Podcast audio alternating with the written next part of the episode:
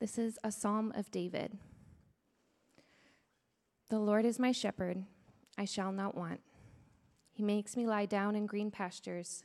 He leads me beside still waters. He restores my soul. He leads me in right paths for his name's sake. Even though I walk through the darkest valley, I fear no evil, for you are with me. Your rod and your staff, they comfort me. You prepare a table for me in the presence of my enemies. You anoint my head with oil, my cup overflows. Surely goodness and mercy shall follow me all the days of my life, and I shall dwell in the house of the Lord my whole life long. This is the word of the Lord.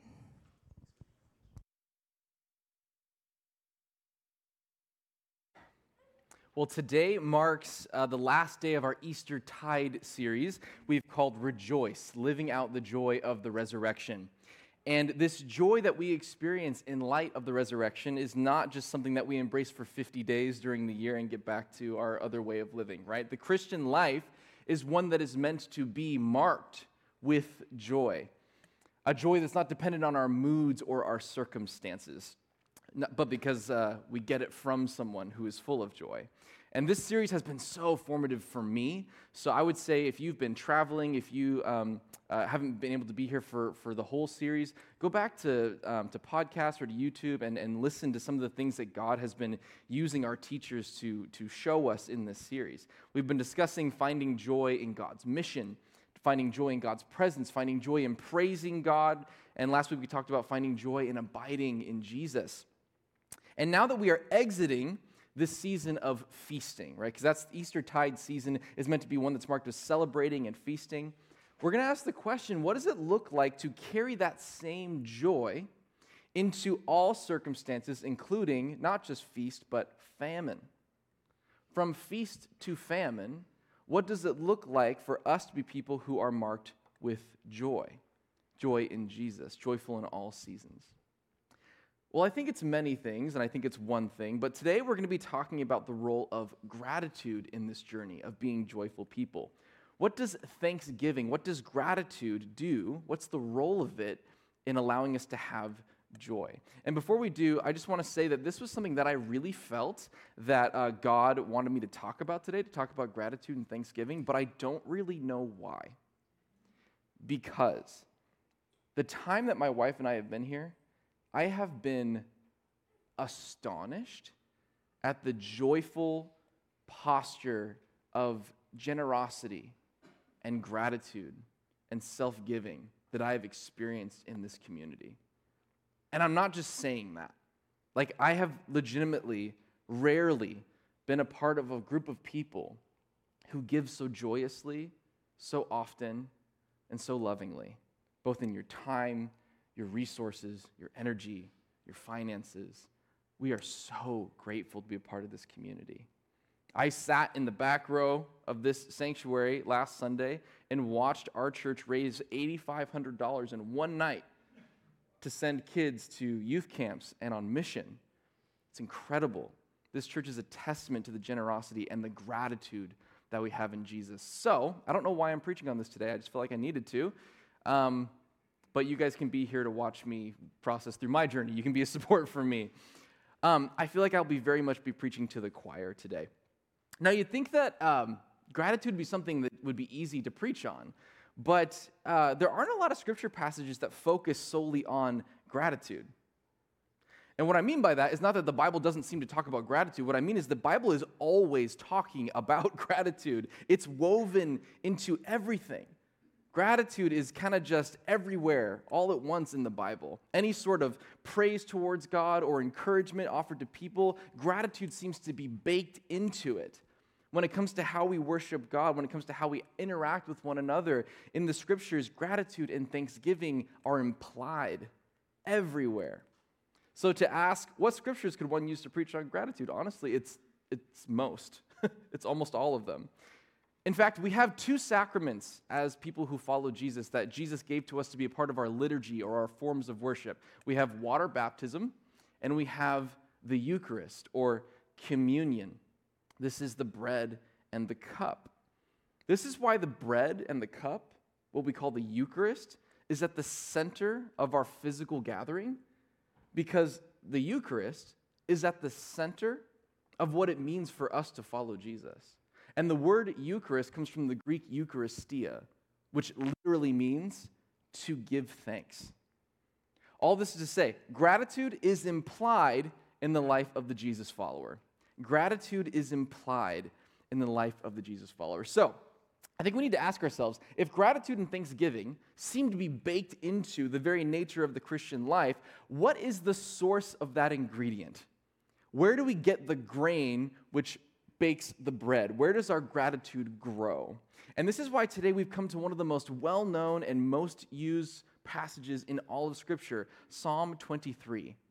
Why? The words gratitude and thanksgiving are not even in the text.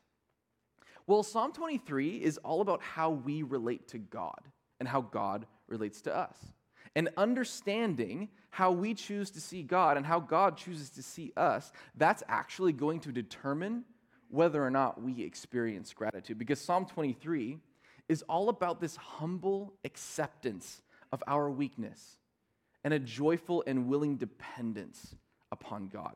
So let's get into the text and investigate how this relationship of shepherd to sheep becomes the source of gratitude in our lives.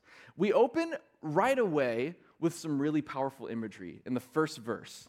The Lord is my shepherd, I shall not want. Some translations say, I lack nothing, or there is no lack. Now, we're going to spend actually most of our time on this opening line, because the way we choose to see this opening line will interpret how we see the rest of the passage. So this shepherd imagery is so effective, isn't it? It immediately demonstrates this faint reflection of the dynamics between how much greater the Creator is than the created ones, and yet how deeply, profoundly the Creator cares for the created ones, right? Because a human being is hundreds of times more complex than a sheep. Far more industrious, far more intelligent, far more powerful and resourceful than a sheep, right? Infinitely multiplied is this dynamic between us and God. Some have described that the way to think about this is a three-dimensional being interacting with a two-dimensional world. God is just that much more complex than we are. This is why Jesus needed to come to earth as a man, or as a two-dimensional creature, and we'll get into that in a little bit. But sheep are utterly dependent on the shepherd for everything, aren't they? Like everything. They are effectively helpless without their shepherd. I want to show you a short video from Russia of this sheep who got found stuck in a ditch. Okay, so this little Russian shepherd boy, he's trying to pull the sheep out. It looks like it hurts. I wouldn't want to be that sheep, but better out than in, I always say, right? And then, yay, we celebrate, and right back in.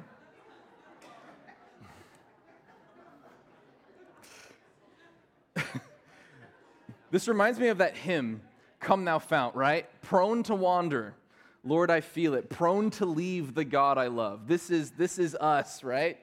We have this propensity to wander from the watch of the shepherd, but it never gets us anywhere good, does it? No. All right, I want to show you another picture of a particular sheep named Barak. And yes, that is his name, Barak. Okay? Yeah, not so funny. So this sheep was lost for years and was finally discovered on the side of the road, practically unable to move, because sheep don't really have a natural way of shedding their wool. So if they don't have a shepherd, it just accumulates, right? They need the shepherd for literally everything. And this psalm states, the Lord is my shepherd, I shall not want, I lack nothing. Some say, I have everything I need. When I think of Barak, I think about the way that I am prone to hoard my resources, right? If I have something, I'm afraid of it being taken away, because I'm afraid that if it goes, that I won't get it back again. But this is the issue. This assumes that I produce the wool for myself alone. That my fleece is mine, and it's there to do with what I will. And that fails to embrace this reality that anything I provide for the shepherd to use. It's not mine. See, to me, the fleece does some simple things. It keeps me warm and it makes me look good. But to the shepherd, whose understanding and wisdom is far more complex than my own in his power and his skill. The shepherd knows way better than I do what my fleece is capable of. When I entrust my fleece to the shepherd, whose ways are higher than mine, who sees everything that I don't, who is more capable than I, he's able to take my offering and multiply it in ways that I could not have imagined apart from him, right? Now, listen to me. This is not going to be a sermon about offerings and tithes to Red Hills. I want you to know that. I mean, yes, this impacts the way that we give and why that we give. But what we're talking about here is not just about what we give to the church. This is a way of understanding who we are in light of who God is. Everything I have belongs to the Lord. Everything, even the stuff I don't tithe and give, right? I may have grown it. It belongs to me. I have it on me. But God's the one who knows how to actually best use it. If I accept my role as a sheep, I understand that my entire existence is an offering to the Lord.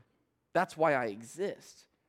Romans 8 says, "Therefore I urge you, brothers and sisters, in view of God's mercy, to offer your bodies as living sacrifices, holy and pleasing to God." This is your spiritual act of worship. Our lives, our worship. I don't bring an offering to God. I am an offering to God. My fleece doesn't really belong to me. I'm a temporary host for the resources that really belong to God. So what is your fleece? What is it? Is it your money? Yes, but it's so much more. It's not only money, it's our time, it's our energy, it's our intellect, it's our creativity, it's our relationships, it's our resources. Everything that we produce accomplishes more and accomplishes it more effectively when I offer it to and entrust it to the shepherd. Now, they say that our resources shift depending on our seasons through life, right? One framework that can help us think about this is to break up our resources into 3 categories. But listen, this is just a framework. It's not all of reality all at once. So just take this as a generality, not as an absolute rule, okay? But typically, there are 3 categories when it comes to our energy. There's time, energy, and money. Time, energy, and money. And in our first stage of life, we tend to have more time and energy, but not very much money. In our second stage of life, we tend to have a bit more money. We still have energy, but there are more demands on our time. And in our final stage, there's more money, typically, more time, but not as much energy. Again, these are generalities, not absolutes. I know many people who break this mold. But just like all of you, I struggle with wanting to hoard my resources, right? I have a lot of demands on my time in this middle stage of life. So I hoard what little time I have as me time. It's mine to do with what I will, right? Even if it's not good for me, right? If things are tight financially, I tend to hoard what little I have rather than practice generosity. When I'm tired, I tend to want to retreat away from people, right? We live in this culture of self-care. Listen, I totally get the heart behind it. Totally get it. But I think self-care can sometimes be a socially acceptable way to just be selfish. Now, don't misquote me. Don't do it. Don't mishear what I'm saying. I think it is incredibly important to embody self-love. Okay? That is very important. It's really hard for me to love others the way that I love myself if I can't even love myself, right? It doesn't work. You have to love yourself. But we love ourselves by allowing Christ to love us. And his love is the kind that lays down its life in a way that is sacrificial. If I really love myself, I'm going to choose things for myself which allow me to flourish rather than things that will numb my pain, right? If I really love myself, I'll choose rest over avoidance. If I love myself, I will choose mindfulness over distraction. If I love myself the way Christ loves me, what I choose for myself might not always feel good in the moment or be what I like, but it will be what is good, right? The best way for me to love myself is to allow Christ to love me. And the way that Christ loves me is that he prunes me. He shapes my life in a way that is cruciform, cross-shaped, to match his. Now listen, Jesus rested, Jesus retreated, Jesus feasted, Jesus probably had really good boundaries and a great skincare routine. But he never did anything to avoid or to numb, right? He was always present to his life and his mission, even in his rest.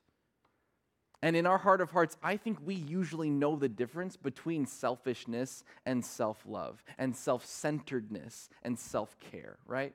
I think we know the difference because we like to hoard our resources for ourselves. We tend to trust ourselves, our own judgment, our own discernment to determine where best we put our stuff and our time and our energy. But the truth is, when we take everything and we entrust it to God, He knows better how to use those resources. And here's the thing. We are invited into this way of living not by someone who is there to con you. This is the hinge point. It's trust.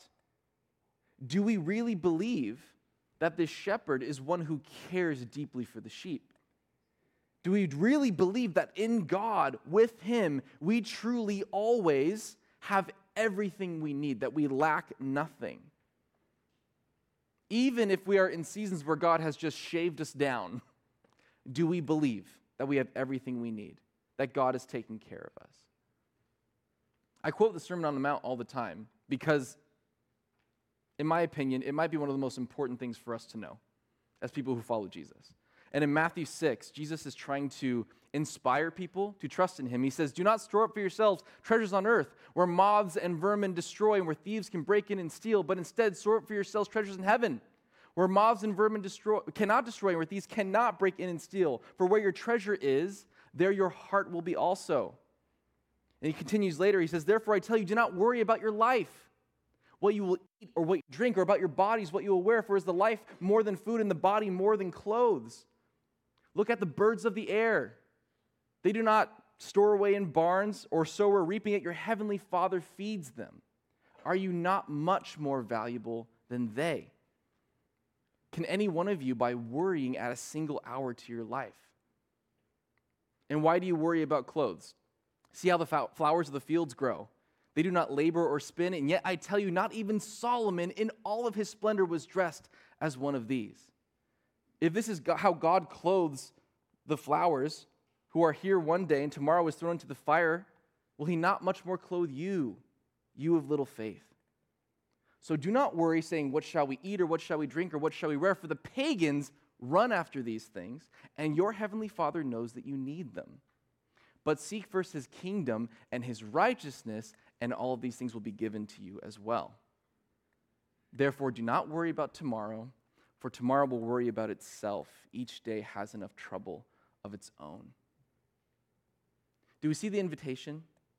He's trying to get us out of a place of fear and scarcity and into a place of trust and love. And here's the problem when we hoard our resources. We end up having more than the next guy, but the very thing that we are afraid to release and to give up starts to kill us slowly, right? Like Barak, the sheep, we hoard our fleece until it consumes us. And we don't even notice it at first, but over time, the blessing becomes the curse. The thing that we cling to keep us alive ends up being the thing which kills us. It becomes all-consuming. And listen, we all have tendencies to be hoarders, all of us. If it's not with material things, maybe it's with intellectual knowledge. Maybe it's with pleasurable experiences. Maybe it's with our time. If we seek after those things, they keep us captive. But if we trust in God, we have everything we need. Give it to God. If He wants to take it, that's His call. He's the shepherd. He knows better than I do where things need to go and what I need and what I can handle. And here's the thing. It always grows back to be taken again. And that's His business, not mine. I am simply a steward of what the shepherd needs until He comes for it. That's my role. And this is directly tied to our gratitude, right? Because when I think about the spiritual discipline of gratitude, here's what I do. Let me know if you do the same thing. I tend to list all the things that I'm grateful for that day, right? God, thank you for my warm bed. God, thank you for my hot shower. God, thank you for the food in my stomach. These are all great things. This is all very good and fine and healthy to be grateful for these things. But let me ask you this. Don't you think that our gratitude should not get lower or higher based on how long that list is? Right? Like if my list happens to be shorter, God, thank you for wow, the fact that I'm here, and that's all you got, shouldn't our gratitude, then if we have the longest list we've ever had our entire life of all the material things and all the wealth, shouldn't our gratitude be unaffected by that list? Because our gratitude is not based upon the gifts, it's based on the giver. Right? The prophetess Mariah Carey said it best. I don't want a lot for Christmas. There's just one thing I need. Okay, some of you are like not having that. All right, move on. So let me ask you this. Are we operating out of a framework of fear and scarcity, a mindset of fear and scarcity, or are we afraid that there isn't enough for me, therefore I must hoard? Or are we operating out of a place of trust and love in the Good Shepherd? That because I am a sheep and he is the shepherd, that no matter what, I have everything that I need. So this is the framework for fear and scarcity. It's built on this lie that there is not enough. And here's what happens. Here's how it manifests. In times of feasting, it looks like pride and entitlement. I've accumulated these things for myself. Look at me. But in times of famine, it's anxiety, it's selfishness, it's competition. And the way that we respond to all of this is idolatry. Everything I have because of me, because I am a god. But love and trust, this mindset embraces the truth of Psalm 23, that because I am a sheep and God is the good shepherd, I have everything I need in Christ. And here's what's cool about this framework. In times of feast, it looks like gratitude and generosity. And in times of famine, it looks like gratitude and generosity. And the way that we respond in worship is not idolatry. It says, everything I have belongs to the Lord. I am a steward. The way we understand the psalmist's relationship to God, this paints an image over the rest of the psalm. So let's dig into the rest of it. He leads me beside quiet waters. He causes me to lie down in green pastures. This is the Christ-given self-care. This is real self-love. And this is really important. The Sabbath framework, the Shabbat, defined the Jewish people. Very important. This is the way of rest and relationship. The Bible is full of these really important shepherds all throughout its history, right? Moses was a shepherd for 40 years before he took his shepherd staff to lead the Israelites out of Egypt, out of captivity, out of slavery, and into God's promises. And one of the first things that God gifts his people when they exit the promised land is what? Sabbath. In Egypt, they were slaves. Their existence was there for the production of the Egyptian economy. Their identity was to produce. But with God, our identity is in a place of rest with God. That's where we start. Yes, we were made to produce and multiply and to make good things better and more good things. God created us for that. But notice that in the Genesis story, the first full day that humanity has on the planet is what? The day that God rested. This is our starting point. We start from rest and we move towards meaningful work, not the other way around, right? The next verse says, he refreshes my soul and leads me in the right paths for his name's sake. See, I'm often trying to care for myself, but rarely does it refresh my soul, right? Rarely does it give me what I know I need. Submitting to the shepherd allows him to care for me in ways that I could not care for myself. I can become trapped and enslaved in my own solutions, which become my vices, which become my gods. But God wants to refresh my soul. It goes on, he leads me in the right paths for his name's sake. Because when God's people flourish, it's a reflection on him. Not that he's worried about his reputation, but because when we are people that who are with God, good things flow from it because God is good. He will not do anything that is not in keeping with his good character. Do we trust that goodness? Our failure to go where he leads is usually indicative of our failure to believe that God is good. The theologian and author Jackie Hill Perry said this, unbelief doesn't see God as the ultimate good, so it can't see sin as the ultimate evil. It instead sees sin as a good thing, and thus God's commands a stumbling block to joy. So when we run to things that are not good, it's usually because we actually, in our heart of hearts, believe that that thing is more good than God is. And I fail to see the destructive nature of my own path. I fail to see why jumping in the ditch would be a problem again. Because I can't see how good God is. So what are those things that we run to? Is it greed? Is it pleasure? Is it pride? What is that thing, that sinful behavior that you have a hard time putting down? Because that thing is the sign that you believe better than God, that you think you have what is best for you more than God. It may fill your wallet. It may give you pleasure, but it will empty your soul. We are incomplete without joy, but a joy of our own making is incomplete without Christ. Because that joy only survives when things are easy, when the list is long. But notice, the psalm now turns from this place of green pastures and quiet waters, this serene scene, to the valley of darkness. It carries the restorative power of rest and abiding and identity into the darkest valley. Even though I walk through the darkest valley, I will fear no evil, for you are with me. The psalmist, he knows this peace of knowing the presence of God that becomes his source of joy, so that even in the lack, he lacks nothing. He says, your rod and your staff, they comfort me. The rod was a tool to defend sheep against predators, and the staff was a shepherd's crook that would guide sheep out of difficult situations.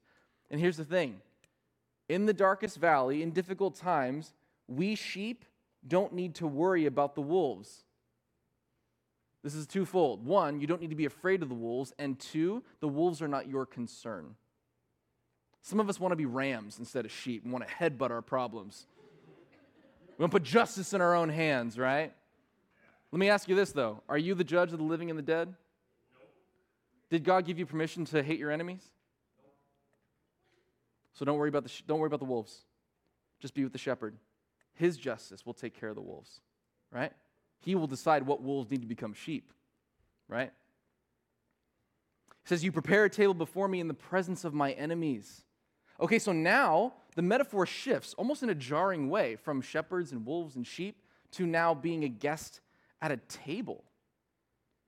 Because here's what happens. Our willful submission grows into something more beautiful.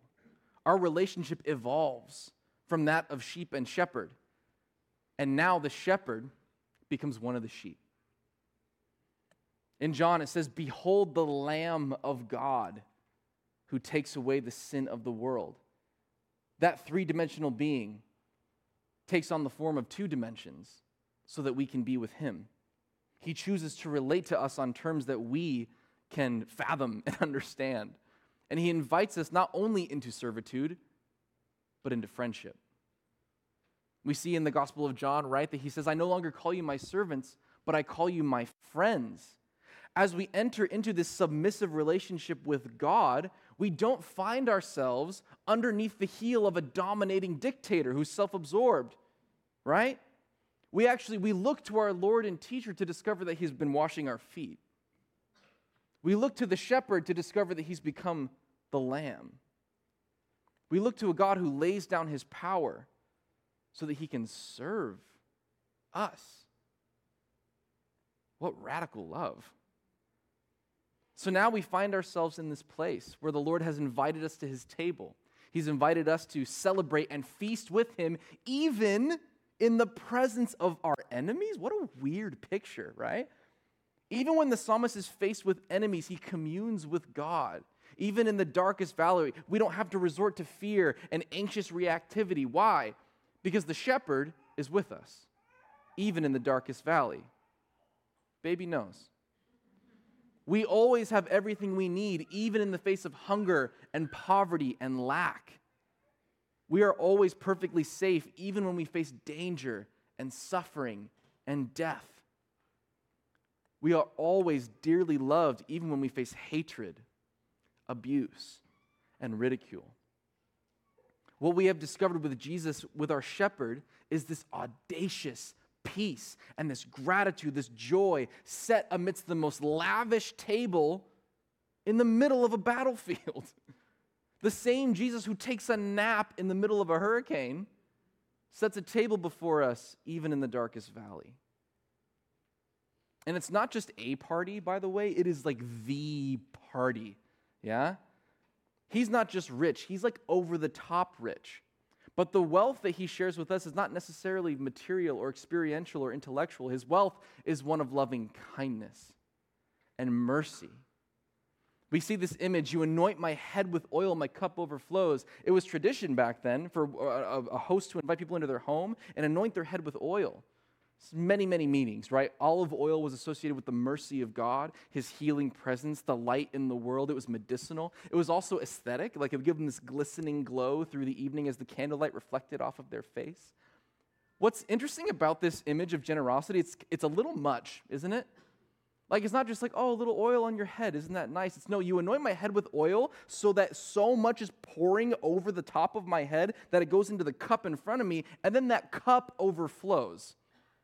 It's a bit much, right? Like, we're drowning in the mercy of God. The wealth that he offers us, the mercy, the kindness, it's insane.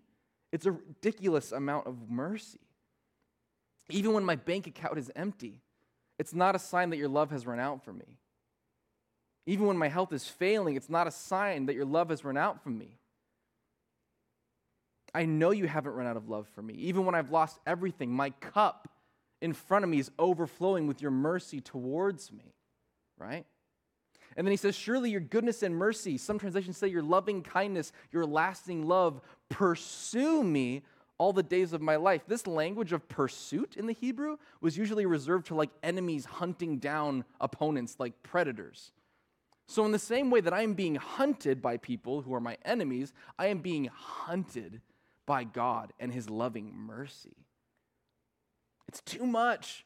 We're being drowned in olive oil. The boat is sinking with how many fish he's put on it. So guess what? The only thing we have left to do give thanks. When we come to understand even in the faintest way the kind of love and mercy that is offered to us, it's overwhelming. It sinks the boat, right? To fully grasp the glory of the cross is not possible.